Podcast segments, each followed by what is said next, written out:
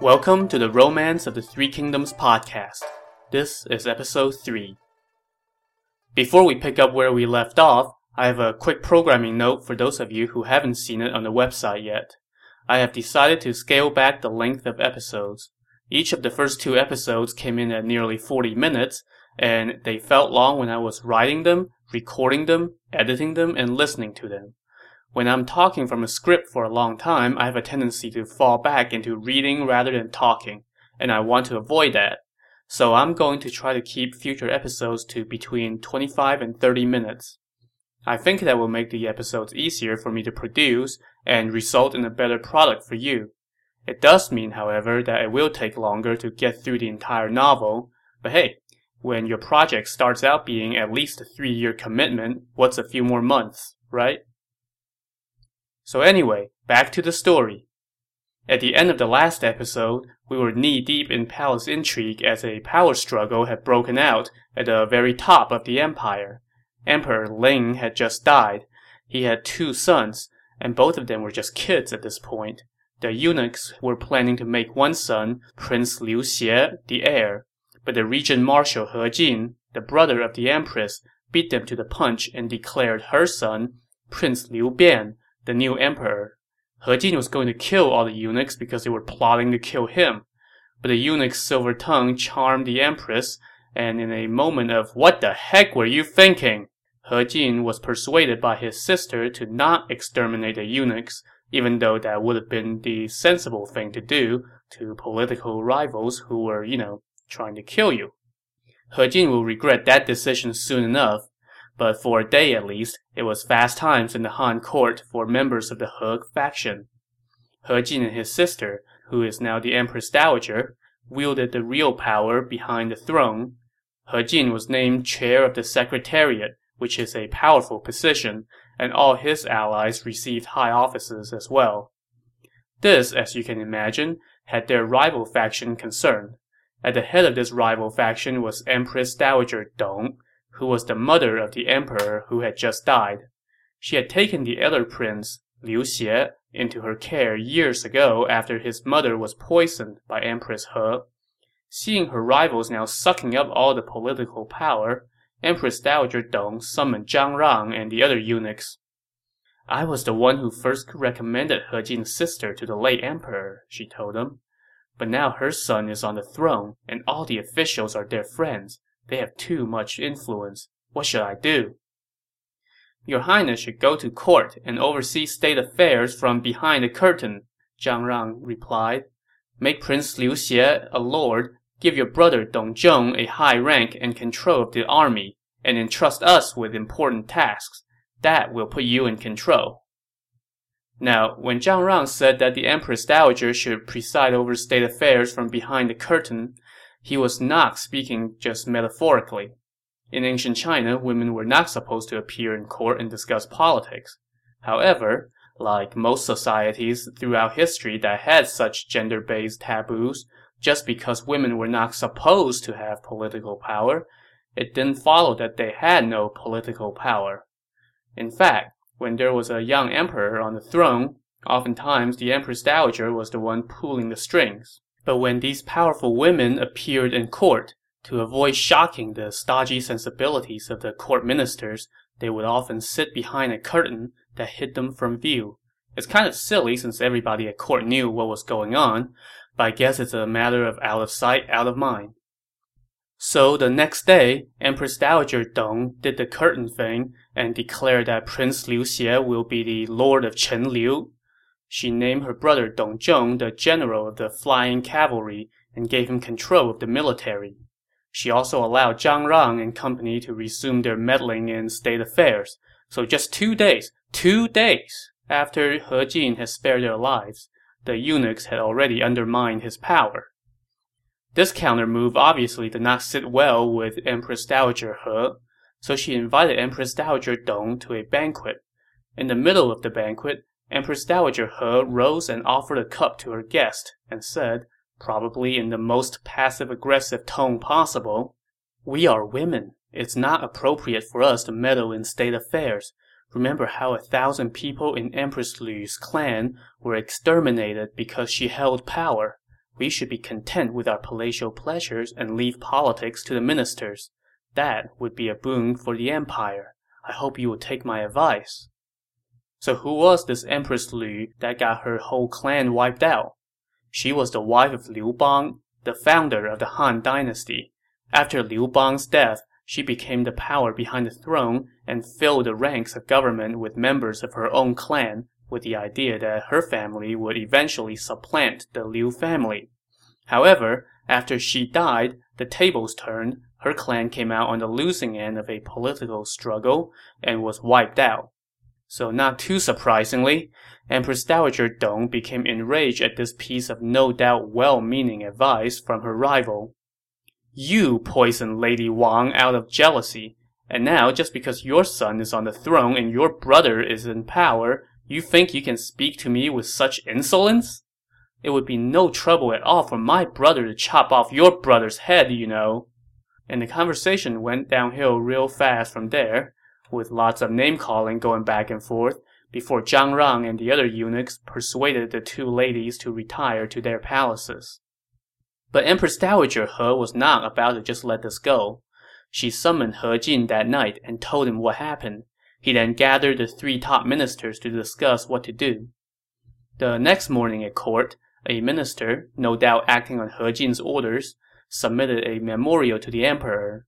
This memorial said that because Empress Dowager Dong was only the foster mother of the lord of Chenliu, it's not proper for her to live in the imperial palace.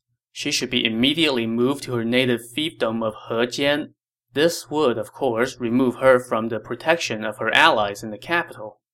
At the same time that Empress Dowager Dong was being removed from the palace, imperial guards surrounded the home of her brother to confiscate his seal of office. Knowing that all was lost, he committed suicide. The guards did not disperse until they heard his family wailing over his death. So Empress Dowager Dong's faction had fallen. But what about the eunuchs Zhang Rang and Duan Gui, who had been the ones that advised her to make her doomed play for power in the first place? Well, like rats and cockroaches, men like them seem to have an innate talent for surviving mass extinctions. With their patroness now gone, the two eunuchs set to work weaseling their way into the good graces of their former rivals.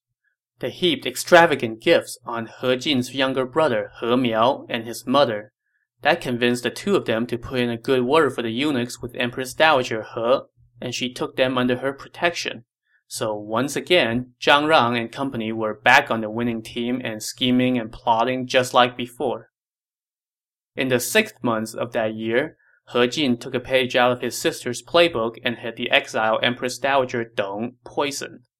When her body was brought back to the capital for burial in the imperial tombs, He Jin called in and said, Uh, yeah, I woke up with a real bad headache, can't come in today, sorry, and skipped the funeral.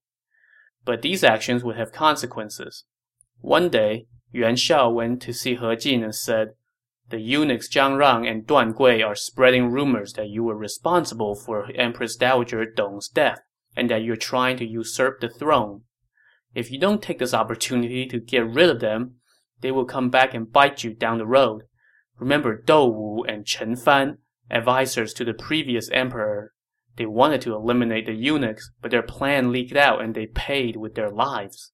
Right now, you and your brother have many capable officers under your command, if you call on them, it will be easy to get rid of the eunuchs. This is an opportunity from heaven. Don't miss it. Hmm. Let me think it over, said He Jin, being his typical indecisive self. While He Jin was taking his sweet time trying to make up his mind, his servants overheard the conversation and informed Zhang Rang, and Zhang Rang then passed this on to He Miao, along with more gifts, to ensure that he would speak up for the eunuchs. So He Miao went to speak with his sister. The general is the main backer for the new emperor, but instead of showing mercy and kindness, he is planning a slaughter. If he kills the eunuchs without cause, it may bring unrest. The Empress Dowager agreed, a little later, when He Jin came to tell her of his plans to kill the eunuchs, she argued with him. It's been the tradition of the Han dynasty that eunuchs manage palace affairs. The late emperor just died and you're already trying to kill his old servants. That is disrespectful to our ancestors. So He Jin, flip-flopping yet again, murmured his agreement and left. When he saw Yuan Shao again, Yuan Shao eagerly asked what the plan was. The Empress Dowager would not allow it. What can I do? You can summon warriors from around the empire to lead their forces to the capital and wipe out this scourge. Then it won't be up to the Empress Dowager anymore. That's a great idea, said He Jin, changing his mind yet again. So he ordered the armies from around the empire be called to the capital. However, Secretary Chen Lin objected to this. You must not.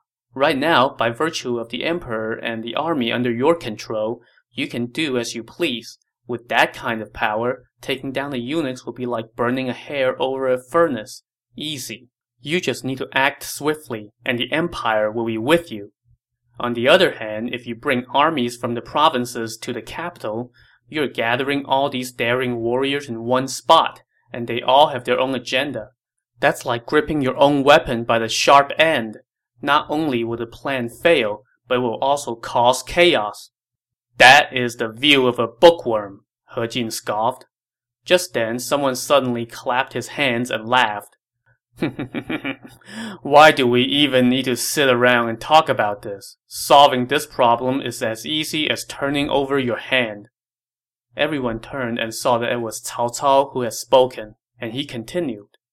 The eunuchs are a disease that has lingered for ages, but it has gotten this bad because the emperors have shown them misguided favoritism and given them too much influence. If you want to bring them down, then all you need to do is eliminate their leaders. For that, a mere jailer will be enough. There is no need to bring in troops from the provinces and cause chaos. If you try to wipe out all the eunuchs, the plan will most certainly leak out and fail. These words, though, fell on deaf ears. He Jin reproached Cao Cao. Do your sympathies lie with the eunuchs? So why would He Jin suspect this? Well, one, he's an idiot. But two, remember that Cao Cao's father was adopted by a eunuch, which was not exactly the most prestigious of ancestries. So what He Jin just said was kind of a knock on Cao Cao's heritage. Upon hearing this remark, Cao Cao took his leave. As he walked away from the meeting, he sighed to himself. the one who throws the world into chaos will surely be He Jin. Meanwhile, He Jin dispatched secret letters to commanders stationed around the empire, summoning them to the capital. One of these summons went to Xi province, where the army was under the command of an old friend of ours, Dong Zhuo. Remember that this was the guy who was sent to replace one of the imperial commanders during the Yellow Turban Rebellion, but he lost every time he took the field, and once had to get bailed out by Liu Bei and his brothers. But when he found out that they didn't hold any office or rank, Dong Zhuo slighted them, and that almost made Zhang Fei kill him. He lived, though, and kept losing, so much so that he was replaced in the field. Now, after a failure of that magnitude, you would expect for there to be consequences. But Dong Zhuo bribed the eunuchs, and they saw to it that he was let off the hook.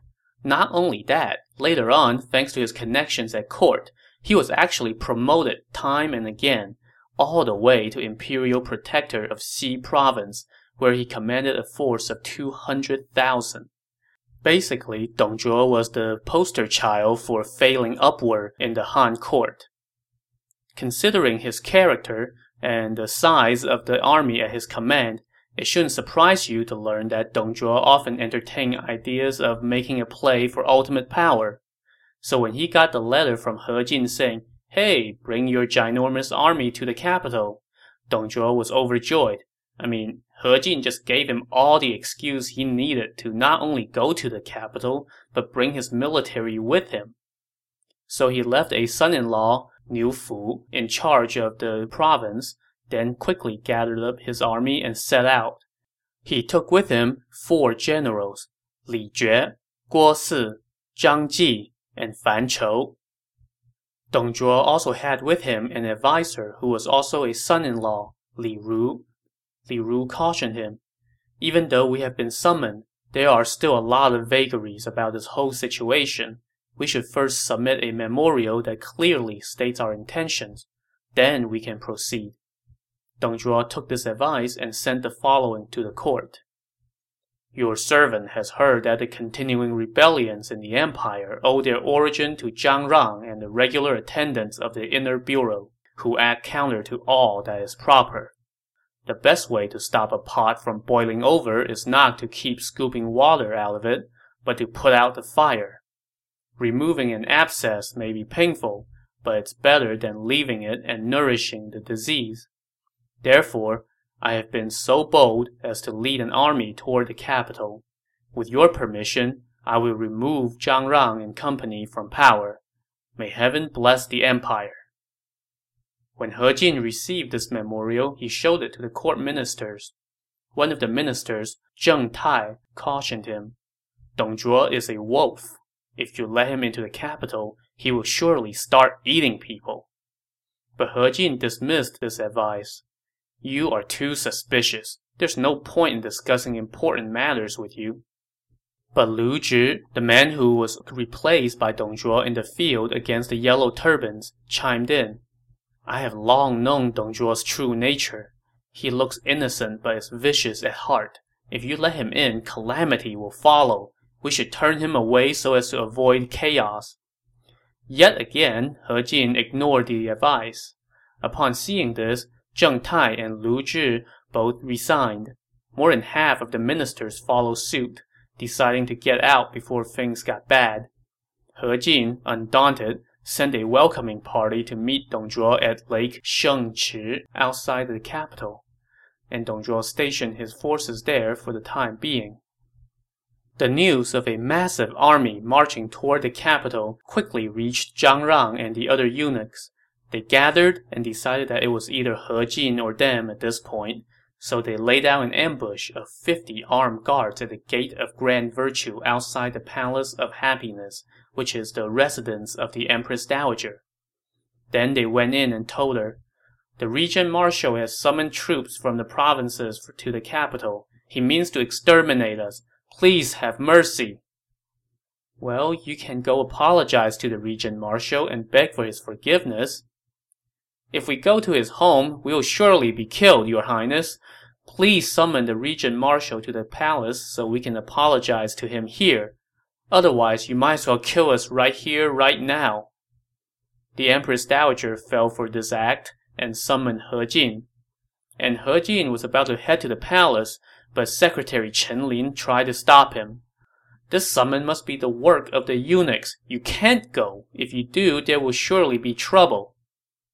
But it's a summon from the Empress Dowager. What trouble could there be? Well, at this point, He Jin's officers are probably all doing face palms left and right. I mean, how dense can you be, right? Our plan has leaked out. How can you even think of going to the palace now? Yuan Shao said. Cao Cao chimed in, If you want to go, then you must get the eunuchs out of the palace first. He Jin laughed. That is the view of a child. I hold power over the empire. What can the eunuchs do to me? Sir, if you must go, let me and a squad of armed guards go with you, just in case, Yuan Shao pleaded. He Jin agreed to this, so Yuan Shao and Cao Cao each gathered 500 of their best men and put them under the command of Yuan Shao's younger brother, Yuan Shu. Yuan Shu donned his armor and led the troops to the outer gates of the palace compound. From there, Yuan Shao and Cao Cao, both wearing their swords, escorted He Jin to the Empress Dowager's residence.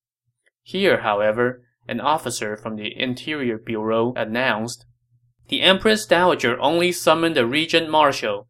No one else may enter.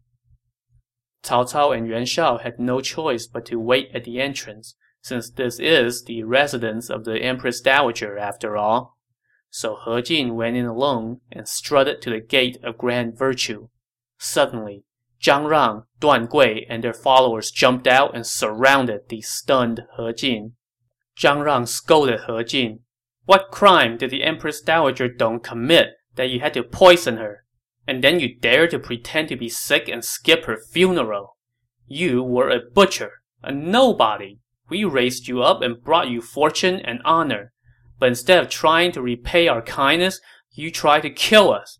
You call us filth. But if we are filthy, then who is clean? He Jin panicked and tried to find a way out, but all the palace gates had been shut, and the eunuch's armed guards jumped out from hiding and cut him in half. A poem later bemoaned. Closing the days of the Hans, and the years of their rule were near spent.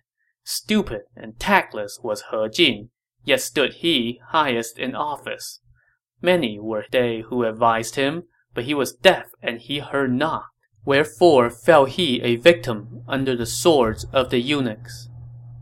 So the moral of this story here seems to be that if you want to get your own poem in this novel, you either have to be really kick-ass, like Liu Bei and his brothers, or a complete dunce, like He Jin. So meanwhile, He Jin's officers were still waiting outside. After a while, they shouted, General, your carriage awaits! At this, an object flew over the wall and landed on the ground. The officers looked and saw that it was He Jin's head. Zhang Rang then read a decree out loud. He Jin was conspiring to rebel. He has been brought to justice, but his followers shall be spared. Well, that's very generous of the eunuchs to spare He Jin's followers, but unfortunately they were in no mood to return the favor, especially after seeing their general's head being slinged over the wall and all. The eunuchs have assassinated a top minister. Who will come with me to kill these villains? Yuan Shao shouted. Then one of He Jin's generals, Wu Kuang, set fire to the gate, while Yuan Shu and his force of a thousand men stormed the palace. Wherever they went, they killed every eunuch they could find, no questions asked. Yuan Shao and Cao Cao broke into the inner chamber, where four of the regular attendants were cornered and cut to pieces. By now, the palace was engulfed in flames. Four other regular attendants, Zhang Rang, Duan Gui, Cao Jie, and Hou Lan, abducted the Empress Dowager, the Emperor, and the Lord of Chenliu, and fled out the back of the compound toward the North Palace.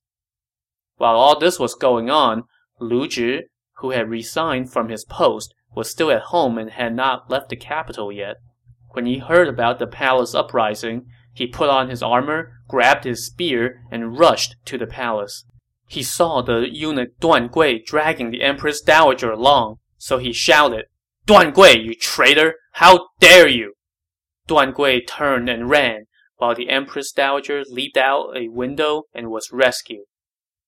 By this time, General Wu Kuang had slashed his way into the inner chamber, where he found He Jin's brother, He Miao, with sword in hand. Remember that this He Miao had taken a ton of bribes from the eunuchs and played his part in letting them sweet talk their way back into power. This was not lost on He Jin's men. He Miao conspired to kill his own brother. He should die with the others, Wu Kuang yelled. Others present shouted their agreement. He Miao tried to flee, but it was too late. They surrounded him and cut him to smithereens. This, though, was not the end of it. Yuan Shao then ordered soldiers to go track down the family members of the ten regular attendants and kill every last one of them. In the slaughter that followed, many innocent men were killed simply because they had no beer, which made the rampaging soldiers mistake them for eunuchs. So finally, He Jin's officers have done what he should have done a long time ago, purged the eunuchs from the palace. So, good job everybody. High fives all around. Let's go down to the corner inn, crack open a few jars of Mao Tai, and take tomorrow off, right? Wait, what's that? Oh, the palace is still on fire? Well, throw some water on it and let's go. What? The leaders of the eunuchs are still unaccounted for? Well, I guess we'll have to send some troops out to look for them, don't we? Hey, now that I think about it, has anyone seen the Emperor? Anyone? No? What about his half-brother, the Lord of Chenliu? No? Well, hmm. So what did become of the eunuch Zhang Rang and the royal siblings? Find out in the next episode. In the meantime, be sure to drop by our website at threekingdomspodcast.com, spelled with the number 3, and let me know what you think of the show so far. I have also been posting maps of the key locations mentioned in each episode, and for this episode, I have also posted some links to additional information about eunuchs in ancient China and why it was so hard to get rid of them. Thanks for listening. See you next time on the Romance of the Three Kingdoms podcast.